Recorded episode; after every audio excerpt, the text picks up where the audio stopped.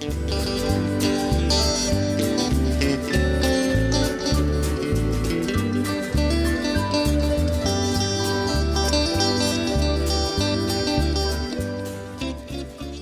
gärna vilja få, som inledning av gudstjänsten, be ägarparet, föreståndarparet på Kåfalla att komma fram. Bertil och din hustru, kom fram. Vi skulle vilja välsigna er och be för er och för gården. Jag var med en nyår då vi bad under tårar om öppning och ledning och fortsättning. Vet ni om att den här gården har varit ett mycket speciellt bönecenter i över hundra år? Och här kommer överlåtna människor och säger, vi känner en kallelse att föra det här arbetet vidare. Ställ er där så alla får se er, om ni orkar stå på era ben efter de här arbetsdagarna. En ljuvlig och stor och varm applåd!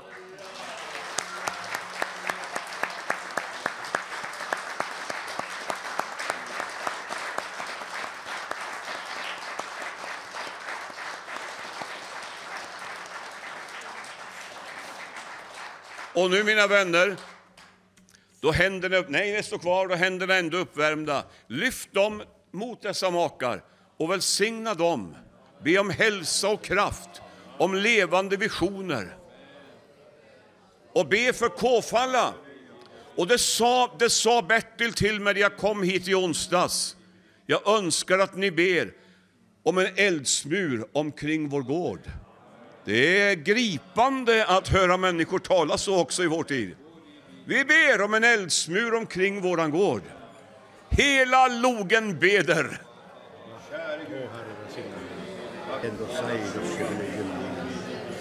Halleluja. Åh, för den nåd av Gud. Halleluja. Jesus, vi prisar dig. över arm. Halleluja. Alla medarbetare. Välsigne och bevara er. Jesu namn. Herren låter sitt ansikte lysa över er och vara er. Amen.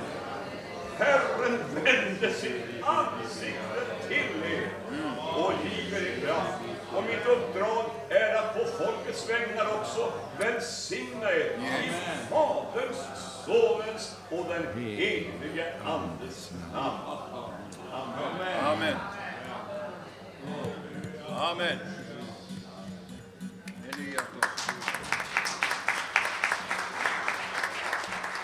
Tycker ni det känns som att vi är fyllda av prestige och att vi bevakar våra positioner? Känns det så?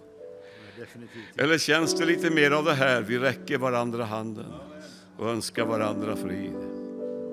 Känner ju sån vördnad och sån djup kärlek till Donar Bergagård som är några år äldre än mig och som alltid har varit en förebild. Ju äldre jag blir, ju mer respekt för, får jag för de där människorna som går sin väg rakt fram. Som gör sin kallelse och utkårelse fast. Och i olika skeden och ibland i kampfyllda tider bara förnyar liksom förbundet och får en ännu större skärpa i det man gör. Då ni ser oss skulle ni vilja ta som ett speciellt bönämne att evangelisttjänsten får upprättas i nordisk kristenhet. Vi skulle, behöva, vi skulle behöva en helt annan medvetenhet när det gäller teologisk utbildning. Vad tycker ni behovet är idag? Är det bara förvaltare eller är det inte de där spjutspetsarna som behövs nu? Behöver vi inte apostlar och profeter och evangelister? Jag tycker vi måste bedja fram en sån våg också över den teologiska utbildningen, att vi får se tjänstegåvor mejslas ut på ett tydligt sätt. Det är en utmanande tid. Åh, jag ber för unga pastorer. Och vet ni vad? Jag har kontakt med väldigt många unga som berättar om kallelse och så här. Och ni kanske blir chockade, men jag säger till dem, om ni kan så skaffa er en god yrkesutbildning så ni inte behöver nagga integriteten i kanten. Var fria. Ni behöver, ni är, behöver inte känna att ni är till salu. Gör gärna som Paulus och ordna er försörjning och var fria att tjäna Gud. Det är min känsla inför framtiden. Så ja, vi står upp och sjunger. Det är saligt på Jesus och tro och att vara Guds barn blott av nåd.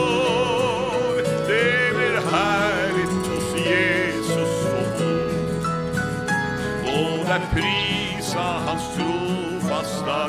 Nu klämmer vi, ja Gud ske lov, Gud ske tack, att hans salighet även är min. Gud ske lov, Gud ske tack, att hans salighet även är min. Det är saligt att tro i tro omkring ordet till bön och till sång. Och hur härligt det blir vid ord att få så bland de frälsta en gång. Ja, Gud ske lov, ja, Gud ske tack att hans salighet även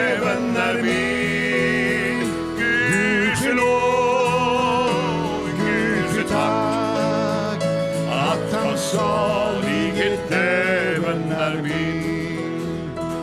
Det är saligt att tro fast vi än ej får skåda vår frälsare kär.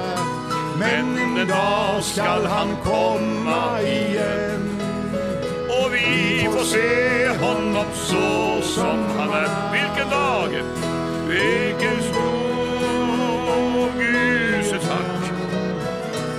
att hans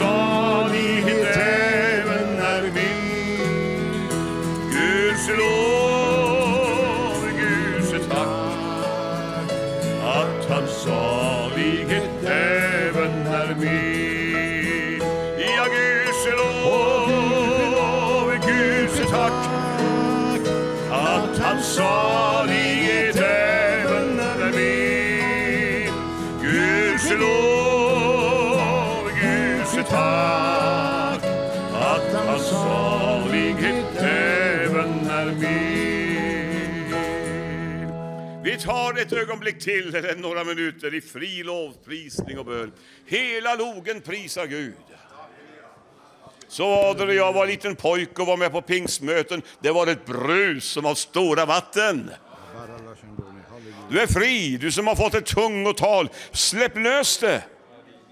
Låt det flöda, prisa Herren. Hela logen prisar Gud. Herre, jag tackar dig. Jag tackar dig för din närvaro. Tack att ingen enda av oss behöver fara upp till himlen för att hämta dig ner. Du kom till oss. Du vandrade ibland oss, du försonade vår synd, du segrade över död och djävul. Och nu är du mitt ibland det folk som tjänar dig. Du är här. Din kraft är utgjuten över oss och du är här för att förhärliga ditt namn och göra under. Jag välsignar alla som har kommit till gudstjänst. Och jag välsignar alla som kommer att lyssna till den här gudstjänsten ut över Norden framöver. Jag prisar och lovar dig Herre. Halleluja! Äran och makten tillhör dig. Ära, halleluja. Halleluja, halleluja. Ja, vi fortsätter att bedja en stund till tycker jag. Prisar Gud. Frukta inte utan fröjda dig och gläd, säger Herren. Till stora ting har jag tagit mig för. Halleluja. Prisat vare Jesu namn. Tack Jesus, jag lovar ditt namn. Denna härliga frälsning. Halleluja. Rike Jesus. Kungabarn Visst. Amen. Halleluja. Unga barn må hava rätt till att högfröjda sig. Ty det tåga mot vårt hem och det ösna på vår stig. Snart ut i vår faders hus då vi bo evinnerlig Ära ske Gud, halleluja. Unga barn att högt fröjda sig Ty det tåga mot vårt hem och det ljusnar på vår stig. Snart ut i vår faders hus får vi bo evinnerlig. Äras Gud, halleluja. Sjung kören igen så klappa händerna. Unga barn må hava rätt till att högt fröjda sig. Väntar på vår syn. Snart uti i vår faders hus får vi bo innerlig. ske Gud, halleluja. Sälaregnets tid. Ja, nu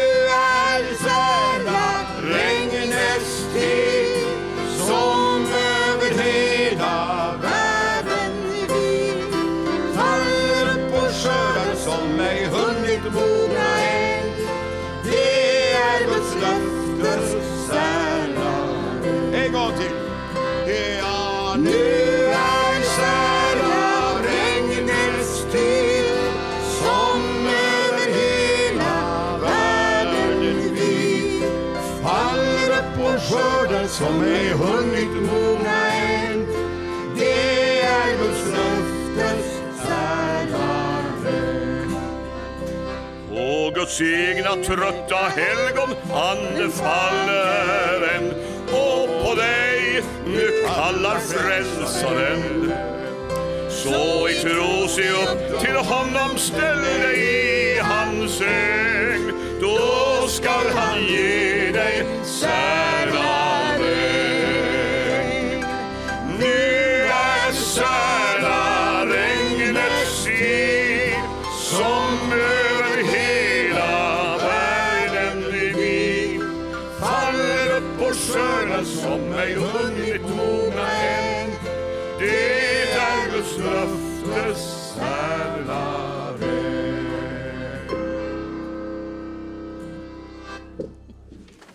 Tack Jesus. Halleluja. Amen. Det är så gott och härligt att få vara med och dela Guds ord. Och jag hade, som jag sa i mötet i, igår kväll, så hade jag egentligen förberett mig för någonting annat. Och när jag sa förberett så var det egentligen inte förberedelse i den bemärkelsen mer än att jag hade under några minuter letat fram några bibelord. Eh, men eh, jag ska ta dem nu då istället. Eh, och då vill jag läsa ifrån Matteus 25.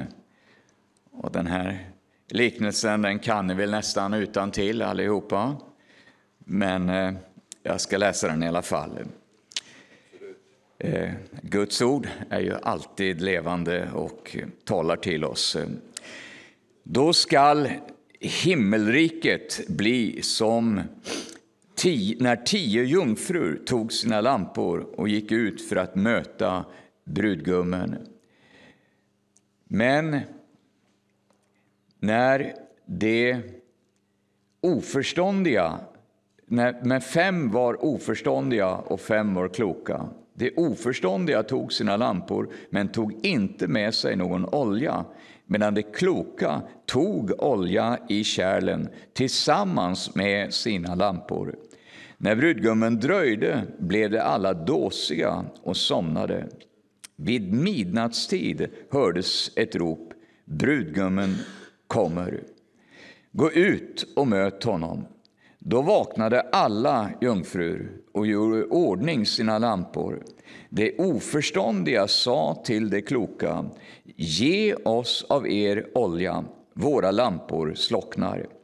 De kloka svarade, det skulle inte räcka både till oss och till er. Gå istället till dem som säljer och köp.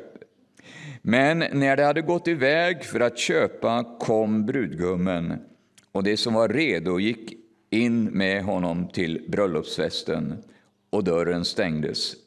Till slut kom de andra jungfrurna tillbaka och sa Herre, Herre, öppna för oss. Men han svarade Ja, sannerligen, jag känner er inte. Håll er därför vakna, för ni vet inte vilken dag eller timme han kommer. Amen. Tack Jesus för att du vill eh, hjälpa oss nu att eh, få lyssna till din röst, Herre. Det du vill säga oss genom de här orden. I Jesu namn. Amen. Amen. Det är några saker som jag har tänkt på som har fastnat för mig i samband med den här texten. Och eh, för det första så står det att vid midnattstid så var det ett rop som gick ut som eh, gjorde att eh, alla vaknade. Brudgummen kommer. Och då tänkte jag så här, är det någonting som eh, har hänt som eh, kan liknas vid det här ropet. Jag menar, det måste ju vara någonting ganska dramatiskt ändå som faktiskt fick alla att vakna till. Vad är det som har hänt? Ja, det finns en händelse tycker jag som sticker ut mer än andra och som var en väckarklocka över hela kristenheten. 1948, när Israel efter tusentals år får sitt land tillbaka. Då var det som det gick en skakning igenom hela kristenheten. Och man började i kyrkor och kapell predika just detta. Jesus kommer tillbaka. Det profetiska ordet har gått i uppfyllelse. Och det var ett uppvaknande som gjorde att eh, människor började förvänta att ja, men nu lever vi i den här sista tiden. Nu kommer han snart. Men så vet vi, precis som det står här, att brudgummen dröjde. Och vad händer då? Ja, det verkar som att en del vände på huvudet på andra sidan kudden och somnade in igen. Och så har tiden gått och eh, det här budskapet har blivit mindre och mindre aktuellt och predikas tyvärr allt för sällan. Och så står det här att eh, skillnaden mellan det oförståndiga och det förståndiga, det var det att eh, de hade inte tillräckligt med olja. Och då har jag tänkt, vad är oljan? Ja, det är naturligtvis en bild på den helige Ande. Men samtidigt så kan inte det vara hela sanningen. En del, jag hörde en eh, predikant vid ett tillfälle säga att det är bara de andedöpta som kommer att ryckas upp. Men då är, då är man fel ute tror jag. Det handlar om någonting annat här. Och eh, om det bara skulle vara den helige Ande, då vore det väldigt konstigt att säga gå bort och köp olja. För man kan aldrig någonsin köpa den helige Ande. Han kommer gratis, fritt och förintet utan krav på vare sig kvalifikationer eller något speciellt beteende. Utan eh, han kommer när vi behöver honom.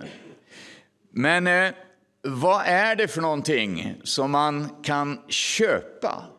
Jo, det finns ett väldigt intressant ord i Ordspråksboken, det 23 kapitlet och den 23 versen. Där står det så här. Förvärva sanning och sälj den inte. Det vill säga, förvärva, vi betalar ett pris för att få del utav sanningen. Du vet, lampan, det är en bild på Guds ord. Eh, hans ord är mina fötters lykta. Men det som får lampan att lysa, det är oljan. Och det finns egentligen bara en sanning som gör oss fria. Vilken sanning är det? Jo, det är den förstådda sanningen. Ni ska förstå sanningen och sanningen ska göra er fria. Det innebär att om den helige Ande inte får lysa över ordet och göra det levande och uppenbara Guds ord för oss, då kommer Guds ord att bara bli torr, död bokstav. Och då kommer vi aldrig att kunna förstå Guds ord på ett sådant sätt att vi bryr oss om att tolka tidens tecken och förstå vilken tid vi är inne i just nu. Jesus sa till fariseerna att ni kan tyda eh, vädret. Om himlen är röd så vet ni att eh, då blir det regn och så vidare. Men ni förstår inte att tyda tidens tecken. Man hade fastnat i sina egna föreställningar om hur det skulle vara när Messias kom. Så trots att han var där mitt ibland dem så förstod man ändå ingenting. Därför att man hade inte den helige Andes olja så att det blev ljus över skriften, utan deras sinnen var förmörkade. Och man brydde sig heller inte om att ta reda på när Jesus predikade och berättade sina olika liknelser så förstod man absolut ingenting. Men det står att efteråt så kom hans lärjungar till honom och sa Herre, förklara för oss liknelsen. Och så säger Jesus att eh, för världen är det fördolt, men för er uppenbarar jag det. Det vill säga, för att få tag på vad Gud vill säga, för att förstå den tid vi lever i på ett sådant sätt att vi verkligen gör oss redo. Då måste vi ha den helige Andes ljus. Och det är oljan. När en brudgum skulle ha en brud så var det först en förlovningsceremoni då de eh, drack vin tillsammans och så ingick de det här förbundet. Och själva förlovningen det var någonting som var mycket starkare på den här tiden än vad det är idag. Det var nästan som ett giftermål. Man bestämde sig för att ha varandra. Och så lämnade brudgummen brudens hem och eh, begav sig till sin faders hus. Och så började en förberedelsetid då han eh, i ordning ställde det nya hemmet. Och det var fadern som eh, bestämde när allting var redo. Och när allting var klart, då fick han signalen, nu kan du hämta din brud. Och så begav han sig iväg. Ofta så kom man på natten. Och för att då veta var bruden fanns någonstans så tände hon en lampa. som hon eh, satte i fönstret. Så att eh, det hus där bruden fanns, där lyste det i fönstret. Och jag tror att Jesus han kommer att känna igen sin brud på ljuset. På de människor som är världens ljus. Men när vi läser om de här jungfrurna som hade lampor så har vi sett bilder allihopa på tio unga kvinnor som hade små, små lampor i lergods. Men det finns i alla fall tre grekiska ord för lampa. Lucina som betyder mer ljusstake. Lampara som betyder just de här små lamporna. Och så är det lampos. Och det ordet används just i det här sammanhanget. Och det är samma ord som används om Gideon som eh, i sina krukor, de 300 männen, hade, står det, facklor i sina händer.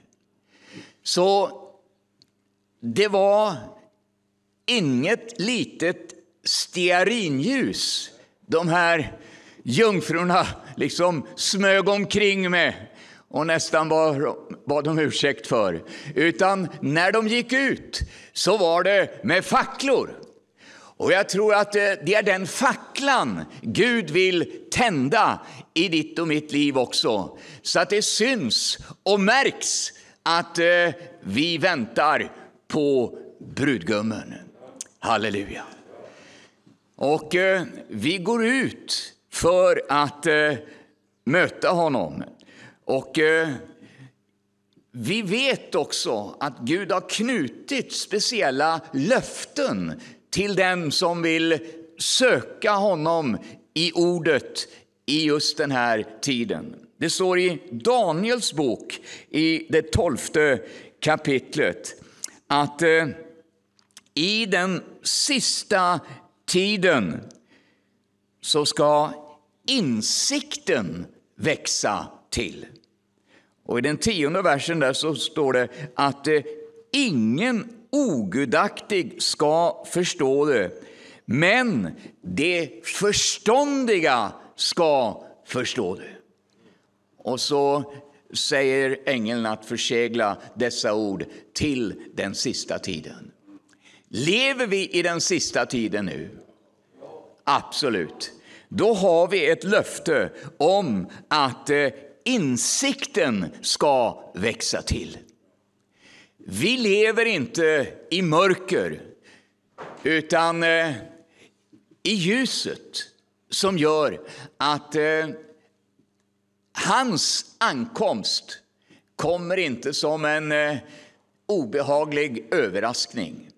För oss som väntar honom så kommer han inte som en tjuv. Men eh, han kommer som vår brudgum. Och vi förstår utifrån Guds ord att eh, tiden nu är nära. Och Det står i Hebreerbrevet, det andra kapitlet. Därför måste vi desto mer ge akt på det som vi får höra så att vi inte tappar kursen. Därför att det är så oerhört mycket nu i den tid som vi lever i som vill få oss att mista fokus. Som vill få oss att komma in på olika stickspår och bli upptagna med det ena och det andra som gör att vi mister fokus, tappar kursen. Och vad ska vi göra för att inte tappa kursen. Ja, det står i Romarbrevet 11 och 20. Var inte övermodig, utan ta dig i akt på det vi får höra, så att vi också gör därefter. Vi kan höra oerhört mycket. Vi kan höra hur många predikningar som helst i princip. Men om vi inte också gör efter det vi hör så hjälper det ingenting. Utan den helige Ande vill hjälpa oss att inte bara vara ordets hörare utan dess görare. Vem som helst kan vänta Jesus i ett härligt väckelsemöte. Men det är en annan sak i vardagen när måndagen kommer och problemen hopar sig och det är en massa saker som vi ska syssla med och tänka på. Men det är i vardagen vi ska lysa. Det är i vardagen vi ska handla. Och vi har fått en bröllopsdräkt. Och den bröllopsdräkten den är utav fint, rent linne, står det. Och så står det att detta detta är det rättfärdigas gärningar. Och det är, det är detta som, tror jag, skiljer det förståndiga ifrån det oförståndiga. Därför att det oförståndiga, ja, de sa sig visserligen vänta på brudgummen och de hade lite kunskap, men eh, det stannade vid det. Det blev aldrig någonting mera. Men skillnaden mellan den som verkligen väntar och lever som eh, hans brudgum vill också praktisera och konkretisera det kristna livet i praktisk handling i vardagslivet. Och det kan vi inte i oss själva. Det hjälper inte liksom att bestämma sig för att nu ska jag försöka att sköta mig lite bättre. Nu ska jag rycka upp mig, ta mig samman och, och verkligen prestera någonting. Det ligger inte på det planet, utan det är bara när vi blir fyllda med den helige Ande som vi får kraft att leva det kristna livet på ett sådant sätt som Gud har tänkt att vi ska leva det på. Sen är det en annan sak som jag har tänkt här som skilde de förståndiga ifrån de oförståndiga. De oförståndiga de tappade modet när han inte kom lika fort som de hade tänkt sig. Och så slocknade lampan. Därför är det så oerhört viktigt att eh, vi också har tålamod att hålla ut. Precis som det står i Galaterbrevet 6 och 9. Låt oss inte tröttna. Inte bara tröttna på att eh, vänta, utan vad är det vi inte ska tröttna på? Jo, vi ska inte tröttna på att göra gott. Så om vi fortsätter att göra gott, då kommer vi när tiden är inne få inbärga vår lön. Härdar vi ut, står det i Andra Timoteusbrevet 2 och 12. Härdar vi ut, då skall vi också få härska med honom.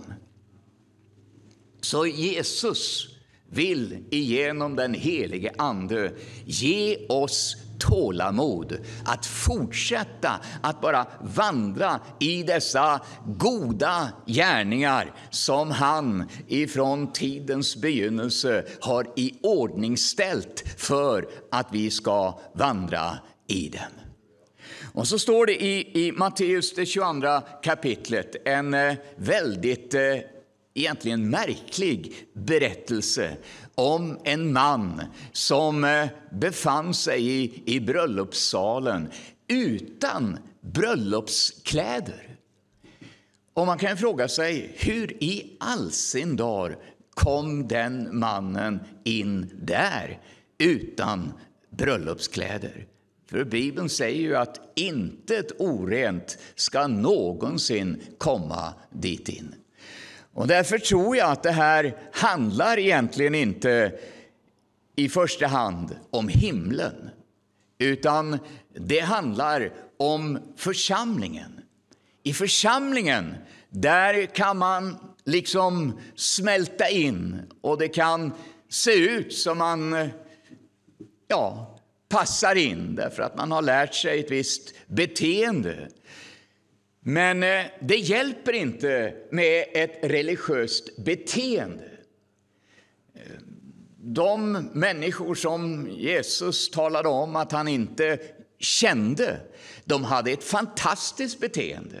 De kastade ut, berömde de sig utav, orena andar. De profeterade, de bad för sjuka. Det var helt otroligt vilken verksamhet som hade kunnat eh, fascinera egentligen vem som helst. Men det var bara ett beteende. Livet fanns där aldrig. Skillnaden var handlingen. De brydde sig inte om sin medmänniska. Den sjuke, den som satt i fängelse, den hungrige var totalt ointressant. Det var mötesprogrammet som var det viktigaste. Vad man sysslade med, resultaten på mötet. Det har väldigt lite betydelse i förhållande till själva livet tillsammans med Jesus. Ska vi vara hans brudgum, ja, då får det praktiska konsekvenser också i vardagen så att vi bryr oss om varandra. I Matteus, det 25 kapitlet, i fortsättningen, så berättar Jesus också en liknelse om eh, hur det var tre olika personer som fick olika pund att förvalta. Två utav tre lyckades förvalta pundet på ett sådant sätt att eh, de fick mannens godkännande. Men den ene, han eh, sa, jag fruktade för dig. Jag tyckte du var en hård och krävande arbetsgivare så att eh, jag grävde ner mitt pund. Och Det är detta som är så oerhört allvarligt när Gud har gett oss så mycket, både lekamlig utrustning, andlig utrustning, gåvor och möjligheter att tjäna honom på olika sätt med våra liv. Att inte då gräva ner detta och tänka att eh, ja, det är tungt att, att, att tjäna Herren. Det känns jobbigt. Det är bara en lång kravlista. Det som händer då, det är att man också förlorar det man har fått. Den helige Ande vill hjälpa oss att vara goda förvaltare, att ställa våra liv, våra tjänster, våra gåvor, resurser, allt det han har lagt ner i oss till Herrens förfogande. Ge oss hän åt honom och låta allt det han har gett förmeras och berikas till hans ära. Och eh, vi ska en dag få lägga ner våra kronor och, och det vi har fått av honom inför hans fötter. Han har gett allt åt oss. Och eh, det lilla vi kan ge tillbaka till honom, ja, det är nåd utöver nåd att vi får göra det. Och Herren ska hjälpa oss genom den helige Ande att eh, ha våra lampor brinnande. Att vi har Guds ord i våra hjärtan. Men eh, inte bara där, utan vi har också läst Guds ord så att eh, när det tar slut då, då vet vi vad vi ska hämta upp mera. Eh, och, och eh, han ställer allt det vi behöver till vårt förfogande så att vi kan tjäna honom utav ett hängivet hjärta och vänta på brudgummen. Snart så är han här och då lyfter vi, halleluja, rätt in i den himmelska världen. Och så ska vi på nytt en dag få dricka vinet tillsammans med honom. När vi sitter där vid de eh, dukade borden och eh, vi får uppleva gemenskapen med vår brudgum och vän som vi älskat och tjänat av hela vårt hjärta. Det blir en underbar dag och en härlig stund när vi får höra Väl gjort, du gode och trogne tjänare. Gå in i min faders härlighet. Amen. Tack Jesus Kristus för att eh, du har välsignat oss så oerhört mycket, Herre. Tack att du har gett oss allt tillsammans med dig själv, Herre. Tack Jesus Kristus för att vi får eh, leva i ljuset, Jesus. Vara ljusets barn, Herre, och vara dina ljus i tiden, Herre. Tack Jesus Kristus att vi får peka på dig med våra liv, Herre. Återspegla dig, Jesus Kristus. Reflektera din härlighet i tiden, Herre. Tack Jesus Kristus för att du inte håller tillbaka någonting, Herre, utan tack Jesus för att du ger oss mer än det vi behöver, Herre. Full kraft, Jesus. Full ljus, Herre. Tack Jesus Kristus för att eh, vi inte behöver blygas och skämmas för dig, Herre, utan tack att vi får stå upp med frimodighet eh, och eh, proklamera din frälsning och, och ditt underbara namn, Herre. I Jesu namn.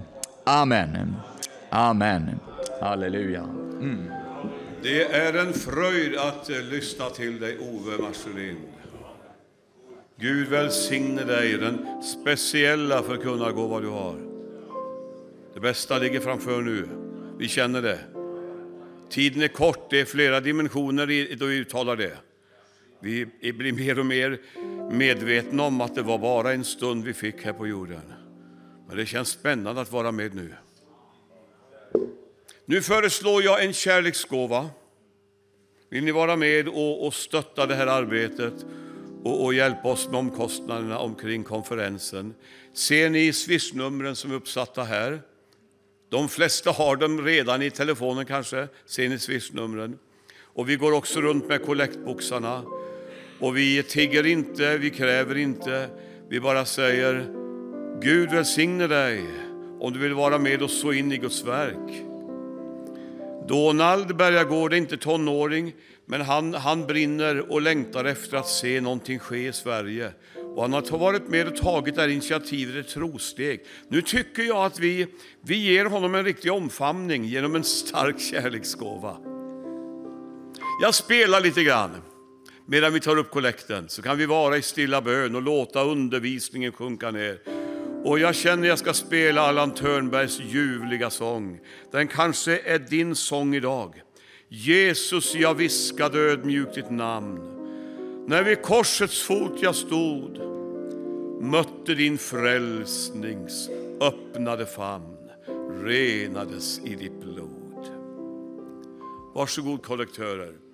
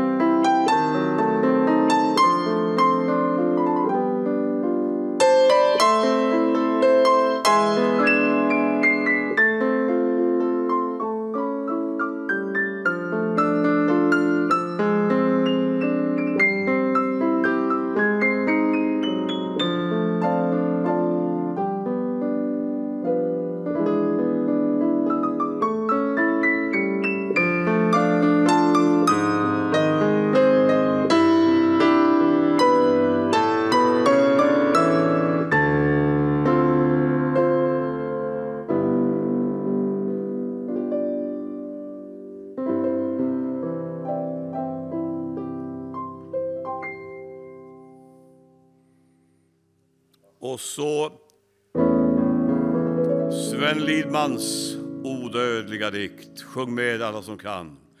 O salighet, o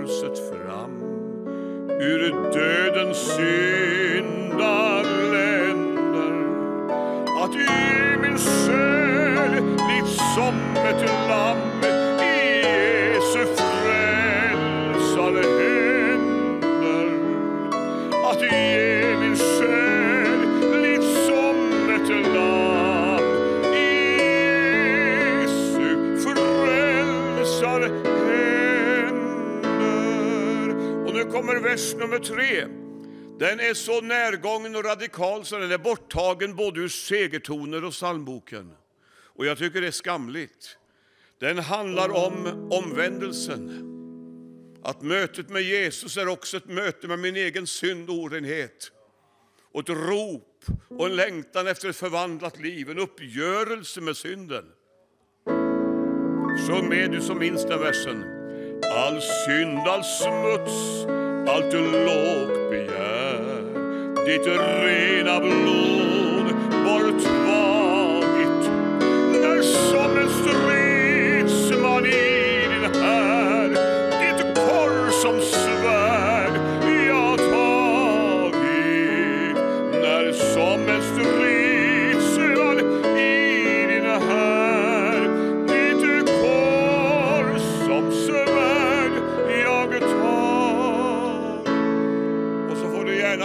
handen till hjärtat om du vill.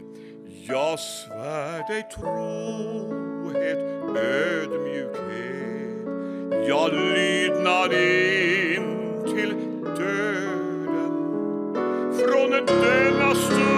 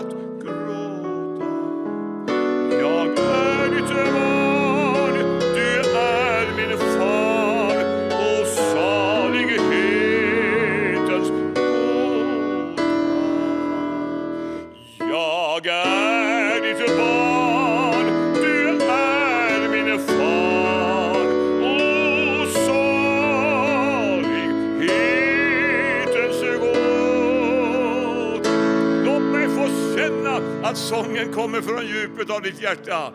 Vi sjunger igen. Jag är ditt barn,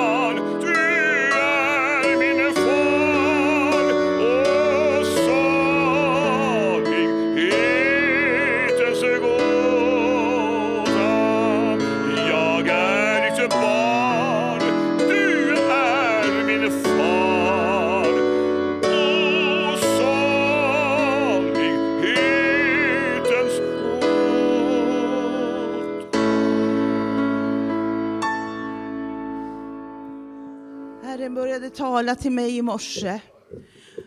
Och jag, jag bara sa, Herre, jag vågar inte. Men så tänker jag, jo, har Herren gett mig ett budskap ska jag ge det till er. Även om vi har fullt med pastorer här som kan göra samma sak. Men Herren valde att tala till mig. Och jag tänker att, att vi måste vara med då Gud slår an ackordet. Han sa så här. I den här sången som är, när Gud slår an ackordet i himmel och på jord, då blir hela människan en lovsång utan ord. Vi behöver inte ha en massa ord för att vi ska kunna ha kommunikation med Gud. Han vill att vi ska lyssna och han vill slå an ackordet. Och ibland, så sa Herren till mig, ibland har vi så mycket lätt för att stämma och stränga varandra så vi glömmer vem det är som slår an ackordet. Och där vi bara får vila. Vi bestämmer vem som ska ha gåvorna. Vi bestämmer vem som ska ha eh, rätt, vem som är rätta, eh, rätta tonen. Men jag säger, det är Gud som ger tonen. Så du ska vara frimodig i det du har fått av Gud. För den stämma han har gett dig, den är din ifrån Herren. Det är din gåva. Var inte rädd. Han vill ge dig det du begär att få tjäna och få svära trohet inför honom.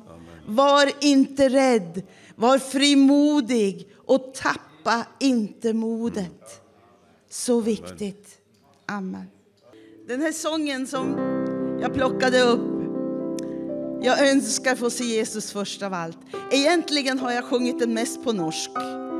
Den har så fantastiskt text på norsk, men nu står det svenska här. Nu kör vi på svenska.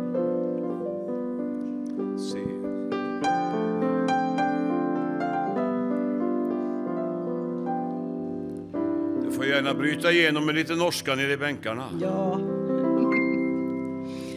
I himlen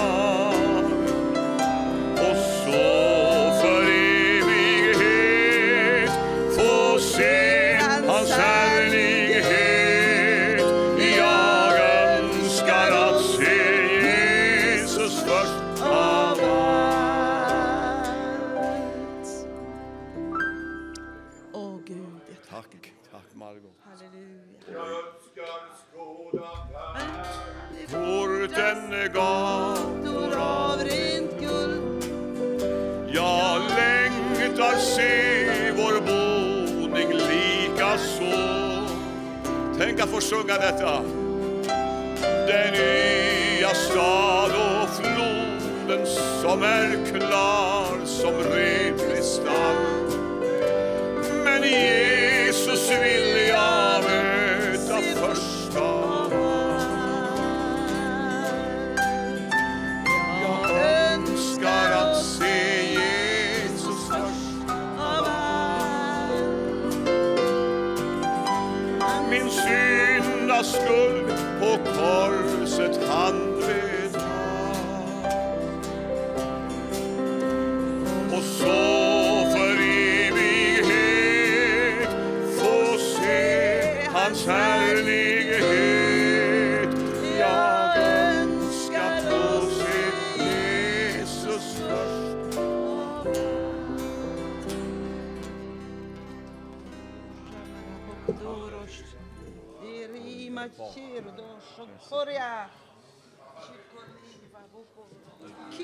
ska ni ha.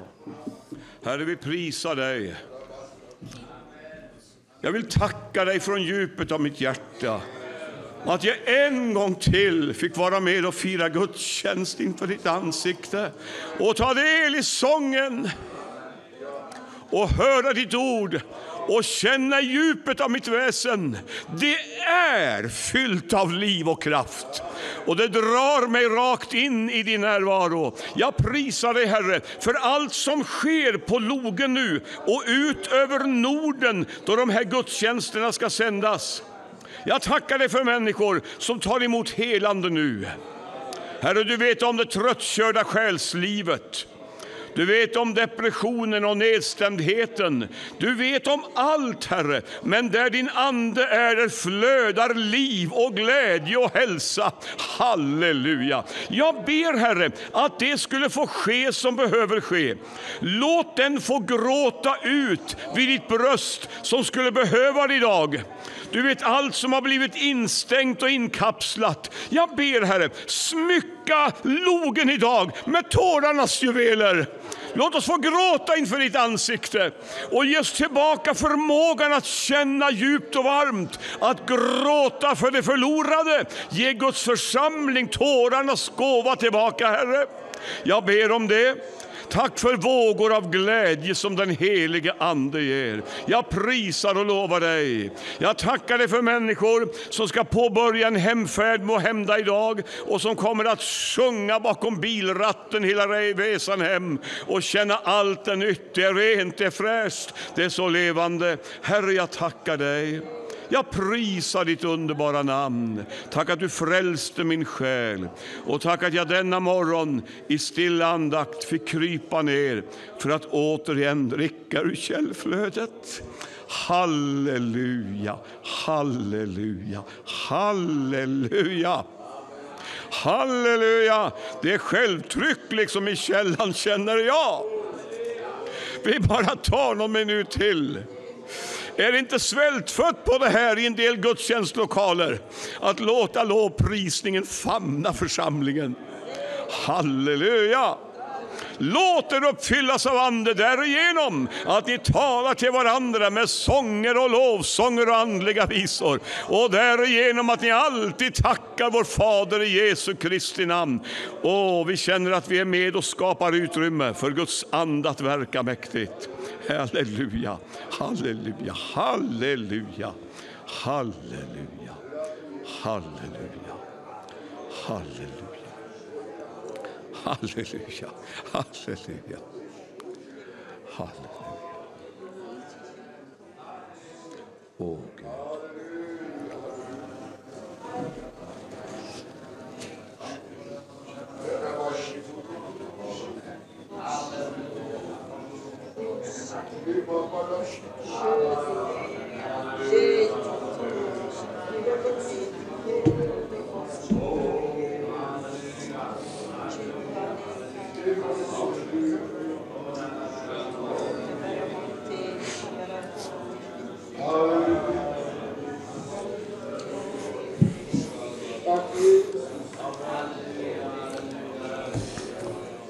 Älskade vänner, orkar ni höra några minuter till?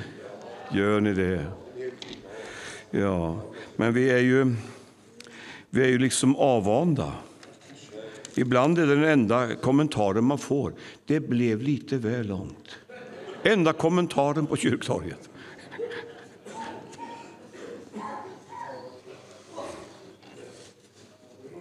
Är det inte fattigt?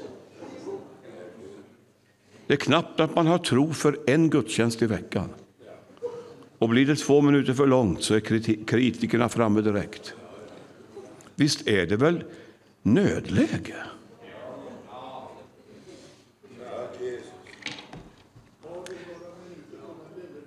Jag vill, jag vill avsluta gudstjänsten här genom att ta er med till Judas brev. Det är det sista brevet för Uppenbarelseboken. Och det finns en allvarston som gör att jag känner en doft av helighet. Judas blickar framåt och han anar kampfyllda tider för Guds församling på väg mot historiens final.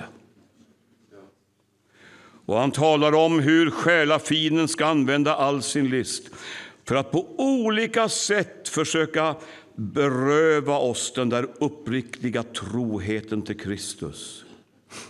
Och så säger han gång på gång Gud har makt att bevara. Så det är allvar, men inte fruktan och rädsla.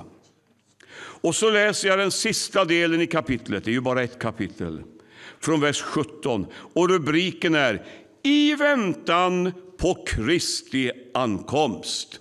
Kan det kännas som dagens text? Men nu, ni, mina älskade, ska komma ihåg vad som är förutsagt av vår Herre Jesu Kristi apostlar. De sa till er, i den sista tiden kommer hånfulla människor som drivs av sina gudlösa begär. Det är sådana som skapar splittring, oandliga människor som inte har Anden. Men ni, mina älskade, ska bygga upp er själva på er allra heligaste tro och be i den helige Ande. Håll er kvar i Guds kärlek medan ni väntar på att vår Herre Jesus Kristus i sin barmhärtighet ska ge er evigt liv. Mot dem som tvivlar ska ni vara barmhärtiga. Andra ska ni rädda genom att rycka dem ur elden. Och andra ska ni vara barmhärtiga mot, fast med fruktan så att ni avskyr till och med deras kläder som är nedsmutsade av köttet. Och så slutar texten med en lovprisning. Han som har makt att bevara er från fall och att föra fram er fläckfria och jublande i sin härlighet. Den evige Guden, vår frälsare genom Jesus Kristus, vår Herre.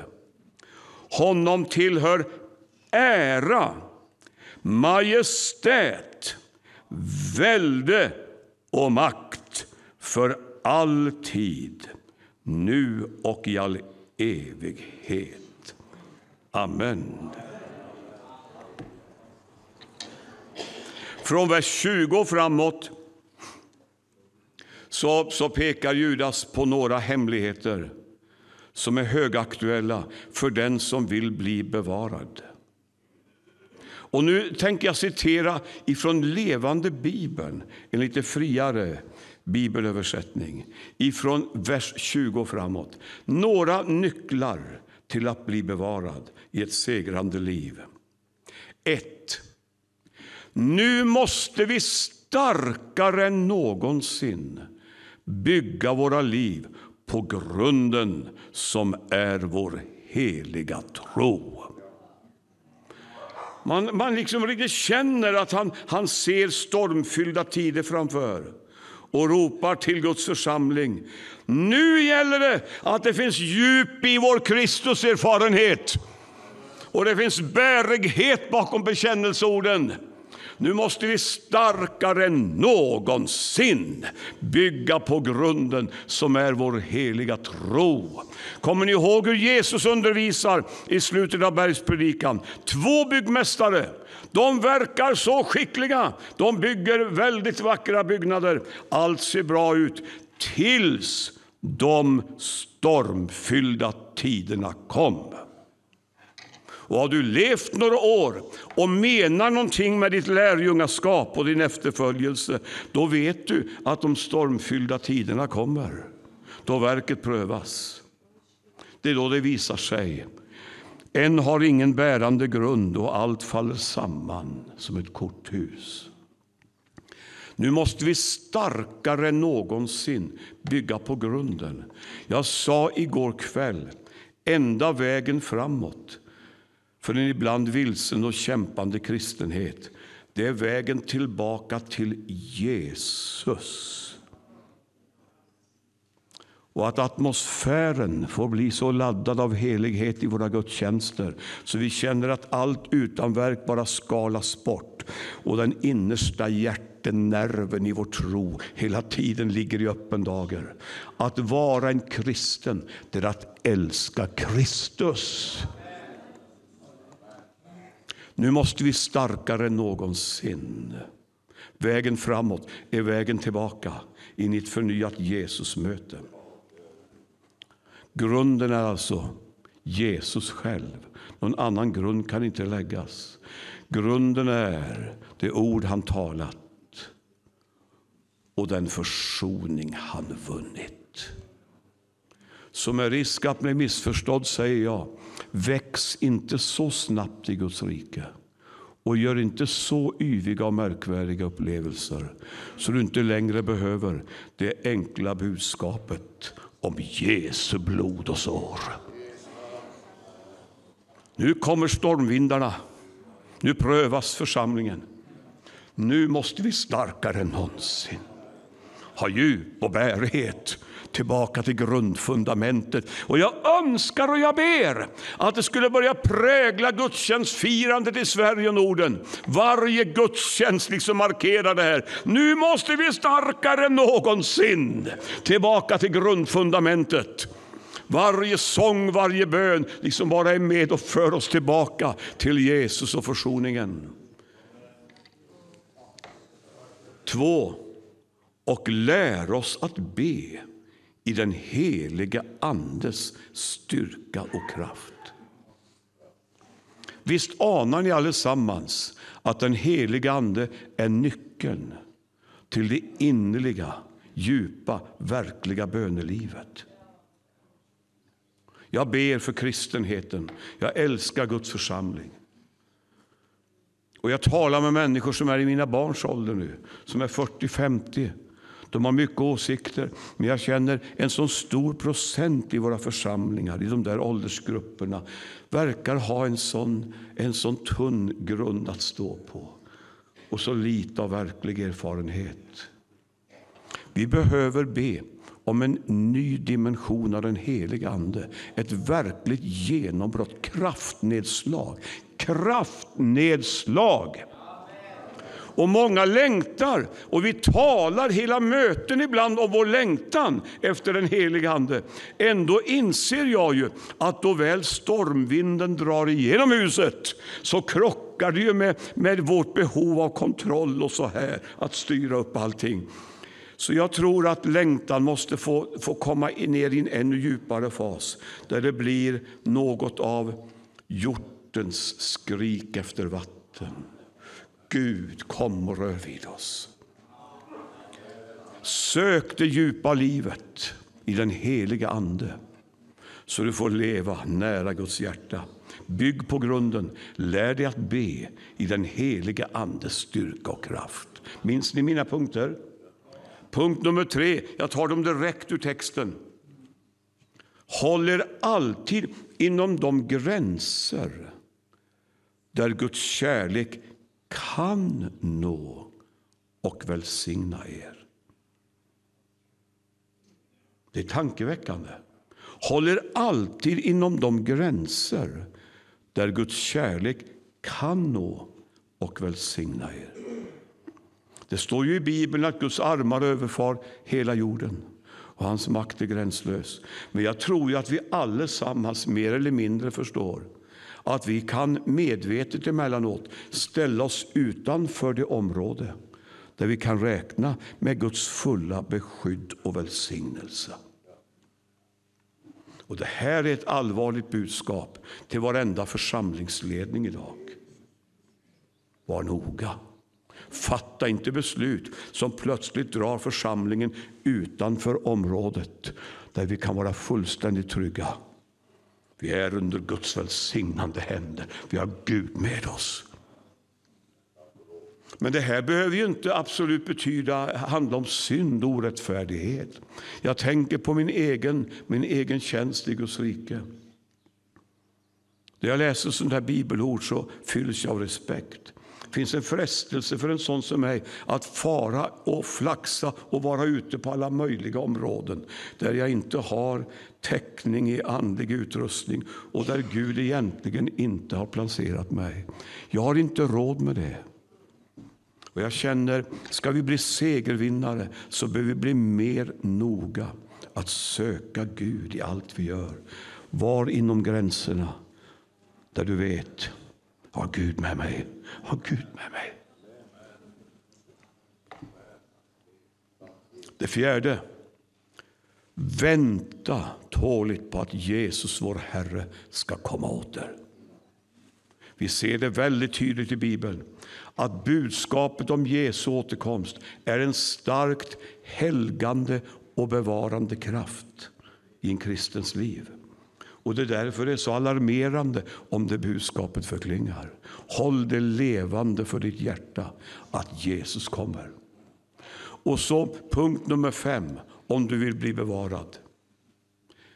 Dras inte med i den självupptagenhet som präglar vår tid och vårt samhälle. Där det är jag, mig och mitt som är mantrat både dag och natt. Jag, mig och mitt. Och ska man gå på möte då är det för att jag ska få ut någonting av det. Det är liksom jag i centrum hela tiden.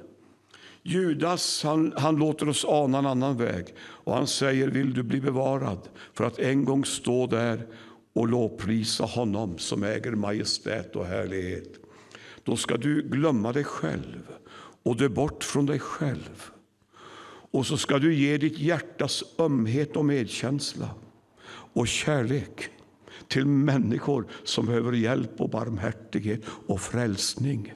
Och han går så långt, det är uttryck som kanske inte är riktigt rumsrena idag, men han talar om att ditt uppdrag det är att rycka människor ut ur helvetets flammor. Så står det i flera översättningar. Bygg starkare än någonsin på grunden. Tillbaka till Jesus och Golgata. Lär dig be den helige Andes kraft. Be dig igenom. Be dig igenom. Be dig igenom så Guds andes mäktiga smörjelse får vara över dig och ditt böneliv. 3. Håll dig inom gränserna där du vet. Här kan jag räkna med fullt beskydd. Här kan jag räkna med att Gud står med mig, att Gud strider för mig. Fyra. Vänta ivrigt på att Jesus ska komma. Fem. Glöm dig själv. Ge ditt hjärta för att rycka människor ut ur elden. Jag slutar med två uttryck av Johannes. Johannes första brev. Kapitel 2, 28-29. Ja, kära barn, förbli nu i honom så att vi kan ha frimodighet när han uppenbarar sig och inte behöver stå där med skam inför honom när han kommer. Kapitel 3 och vers 2-3. Mina älskade, nu är vi Guds barn och än är det inte uppenbart vad vi ska bli. Men vi vet att när han uppenbaras ska vi bli lika honom för då får vi se honom sådan han är. Och var och en som har det hoppet till honom renar sig liksom han är ren. Markus Broberg, min käre broder, så ska jag ge oss Guds ord i eftermiddag. Jag hörde din röst, för du välsignar med stark röst.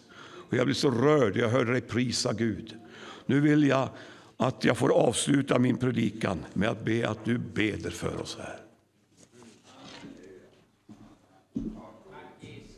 Halleluja, vi prisar dig Jesus. Halleluja. Tack att du har uppenbarat Herren för oss. Halleluja. Tack att vi får då se Jesus. Halleluja, så som han är, Herre.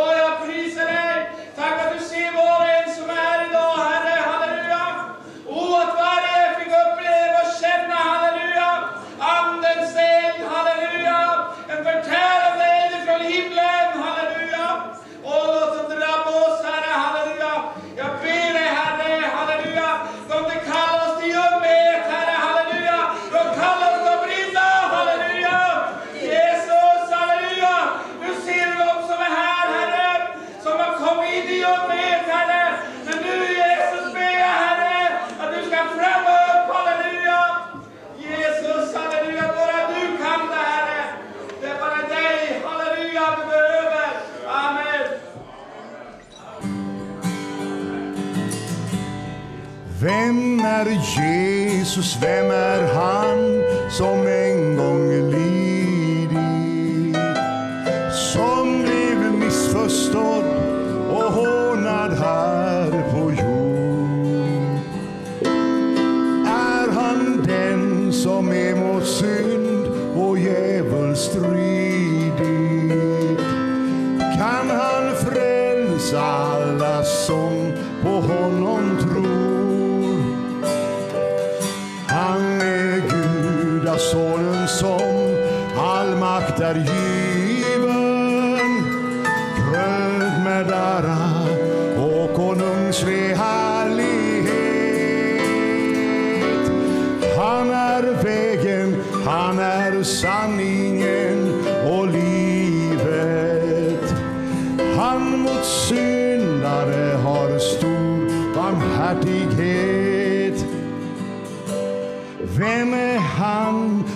kämpade i bön för alla? Och på Golgata utgöt sitt dyra blod. Vem är han som lades ner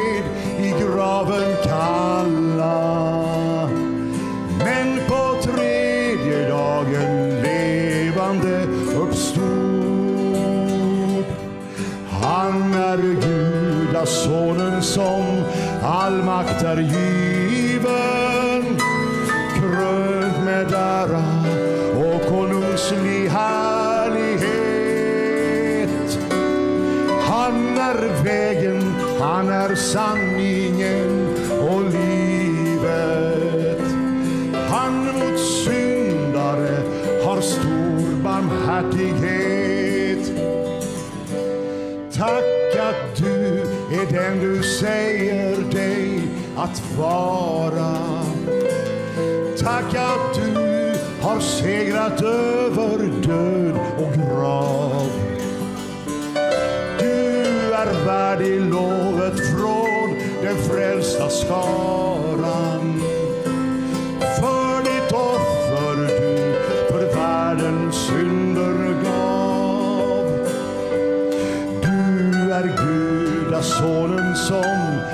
All makt är given krönt med ära och konungslig härlighet. Du är vägen, du är sanningen och livet. Du mot syndare har stor barmhärtighet. Sjung med. Du är vägen, du är sanningen och livet. Du mot syndare har stor barmhärtighet. Vem är Jesus, vem är han som en gång lidit? Som blev missförstådd och hånad här på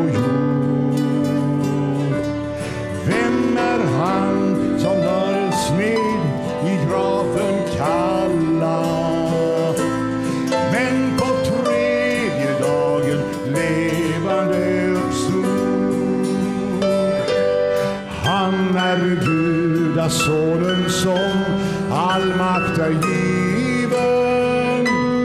Krönt med ära och konungslig härlighet.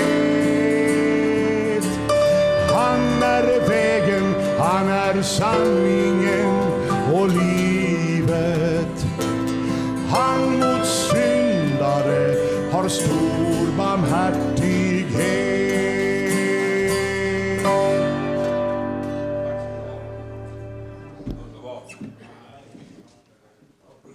Vilken sång!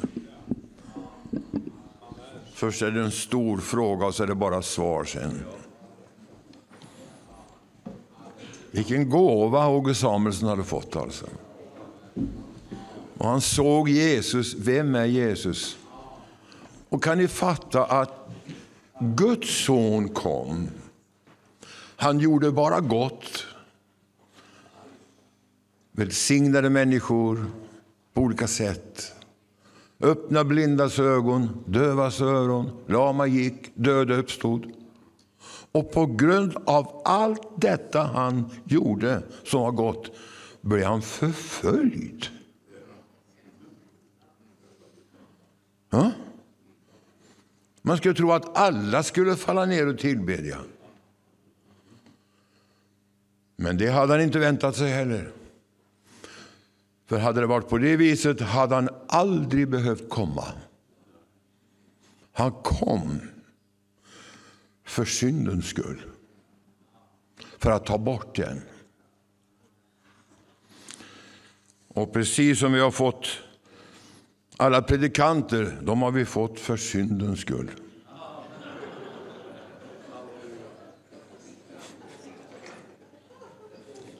Jag menar,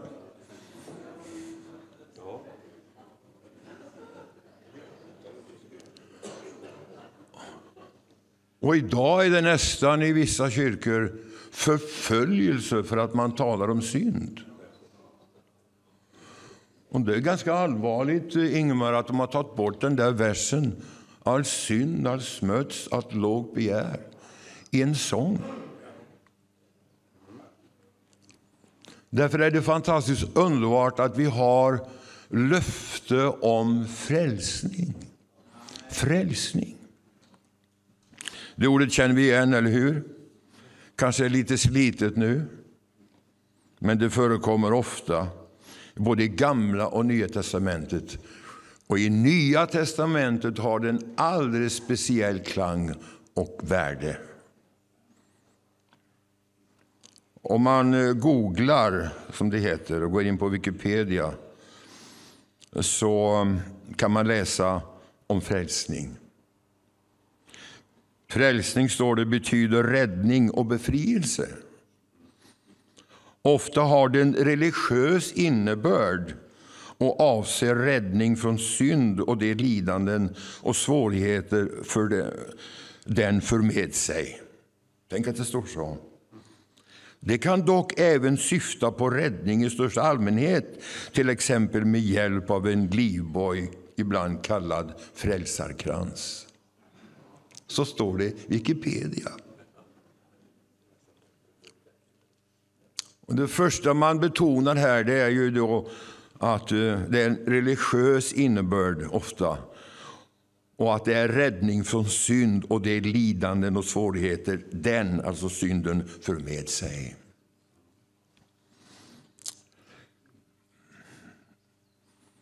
När eh, Maria var havande och Josef blev förskräckt och jag undrar vad han tänkte. De var ju inte ens gifta än riktigt. Så han tänkte, jag vill dra mig undan det här.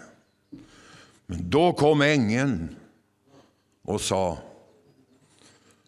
så här är det. Och så säger han, Maria ska föda en son. Och hans namn ska vara Jesus. Ty han ska frälsa sitt folk från deras synder. Synder. Alltså överträdelser från Guds ord. Vad är synd? Det är överträdelse av lagen. Det är man gör sånt som inte är välbehagligt för Gud, det som inte är Guds vilja. Det som strider mot Guds vilja. Och synden skiljer människan ifrån Gud. Han sa den som syndar ska dö. Och det står att Gud skonade inte de änglar som syndade. Det är ganska märkligt att inte änglarna fick frälsning. Man, man ofta säger så här att ja, ja, den där är som en ängel, så fullkomlig. Men även om man är en ängel i den bemärkning som vi nu tänker oss dem som eh, att vara, de kunde också synda. Precis som de första människorna syndade, som var fullkomliga ifrån början skapade av Gud och med Guds ande inblåst i deras liv. Och de var av naturen fullkomliga, totalt. De syndade. Man fattar inte varför. Men i det sammanhanget så vill jag säga bara det också.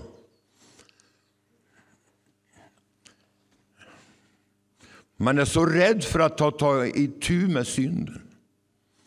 Men det är ju bättre att ta itu med synden och få den under blodet än acceptera den och gå förlorad. Som man idag bestämmer i olika kyrkliga sammanhang. Det är fruktansvärt. Att man godkänner synden. Det gör inte Gud. Alla kan vi synda, alla kan vi fela. Men alla kan också få uppleva förlåtelse och rening och en ny chans. Men om man försvarar synden, då går man förlorad. Då går man till helvete. Så allvarligt är det.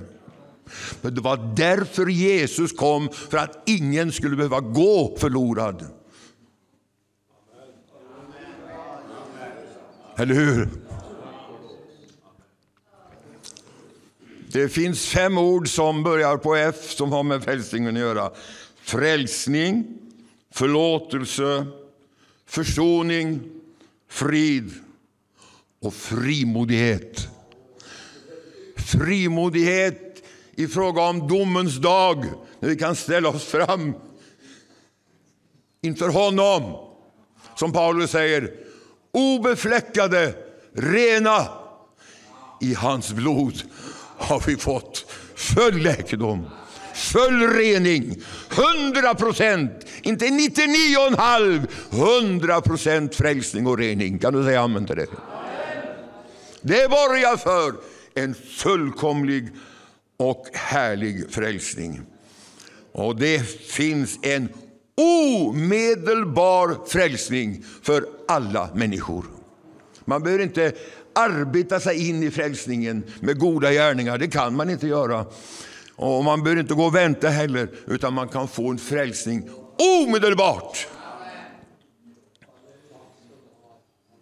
Amen. Den gäller för alla. Och så står det att vi har fått frälsning till arvedel. Det är en evig frälsning. Och vad är en arvedel för någonting? Det är ingenting man köper. Det är ingenting man gör sig förtjänt av. Det är någonting bara man får utav vad då? Släktskapet.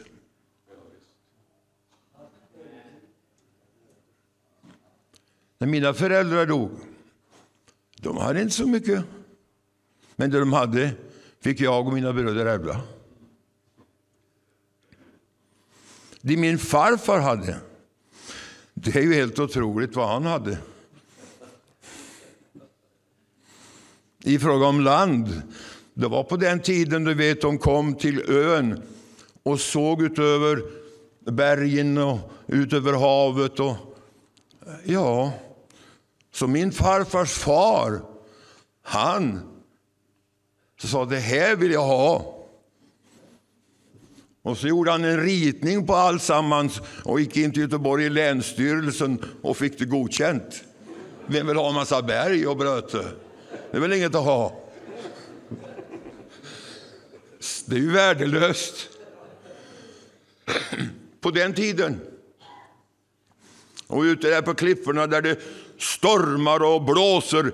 Vem vill bo vid havet? Det var ingen som byggde vid havet på den tiden. Uscha mig, det stormar.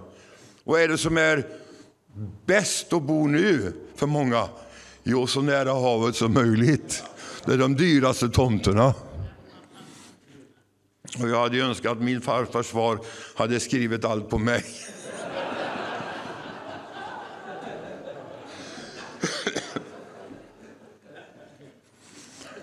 Men det blev fördelat på de syskonen och sen på pappas syskon och så har vi fått lite, en liten dusch utav det. Men det är i alla fall en arvedel. Och det kan bli strider om arv. Det finns eh, avundsjuka och det finns orättvisa i det här. Men när det kommer till Gud förstår du, så finns det ingen orättvisa. Ingen behöver strida att den ena har fått mer än den andra. Utan här har vi fått alla. Det står av hans fullhet har vi alla fått. Nåd utöver nåd. Vi har fått frälsning till arvedel. Det kan inte bli bättre. Jag sa det kan inte bli bättre. Det kan inte bli bättre. Det kan inte bli mer än så. För allt ligger i Jesus Kristus.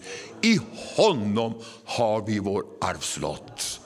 Halleluja. Amen. Ska vi stå upp och tacka Herren? Fader i himlen, vi tackar dig för denna förmiddagsstund. För det budskap vi har fått höra genom dina tjänare. Vi tackar dig Herre att vi får vara i en skara jungfrur, en brudeskara som väntar på din ankomst.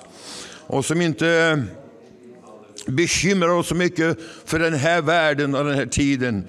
Men att vi får leva i den förväntan och leva i det område som vi hörde här, där Guds kärlek kan operera och göra nytta. Hjälp oss att förvalta det du har gett oss. Hjälp oss att göra det du har kallat oss till. Att inte försöka att göra någonting annat som är utanför din plan och vilja och få dig med på våra gärningar. Utan vi, vi går in i förutberedda gärningar in i ditt rike. Låt den här konferensen och det vi har hört här få leda till att vi blir kanaler för din välsignelse där vi går fram. I Jesu namn. Amen. Amen. Amen. Åh Gud, din nåd är bättre än liv. Åh Gud, din nåd är bättre än liv. Jag vill dig prisa, jag vill dig lova. Jag vill upplyfta mina händer inför dig. Med lyfta händer inför ditt namn. Med lyfta händer inför ditt namn. Jag vill dig prisa. Jag vill dig lova jag vill upplyfta mina händer inför dig.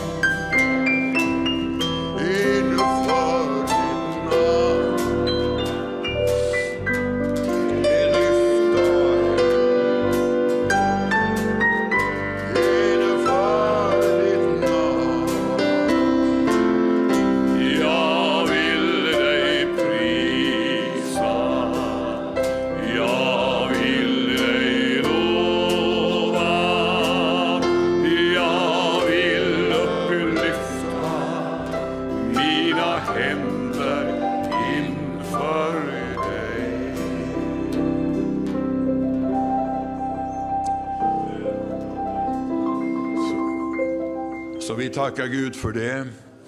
Och vi tackar Gud för budskapet vi har hört här idag. Och vi har konstaterat vi behöver inte så mycket mer än det vi har fått för att kunna göra Guds vilja. Men om vi behöver, då ger han oss vad vi behöver. Och himlaarvet blir ändå över. Du får ta ut lite nu redan. Ja, för det finns så mycket. Så varför inte ta ut det? Och förvalta det på rätt sätt och inte göra som den förlorade så kallade sonen som tog ut allt och gick och förstörde allt. Han kunde ha gjort mycket bättre ifrån sig om han hade förstått riktigt vad han kunde ha gjort. Men han slarvade bort det. Och han som var hemma, han fattade inte vad han hade. Är vi någonstans där mitt emellan kanske? Halleluja! Så vi kan ta ut det Gud har gett oss, göra bruk av det, förvalta det på ett rätt sätt. Då blir det härligt. Och allt folket sa det, Amen.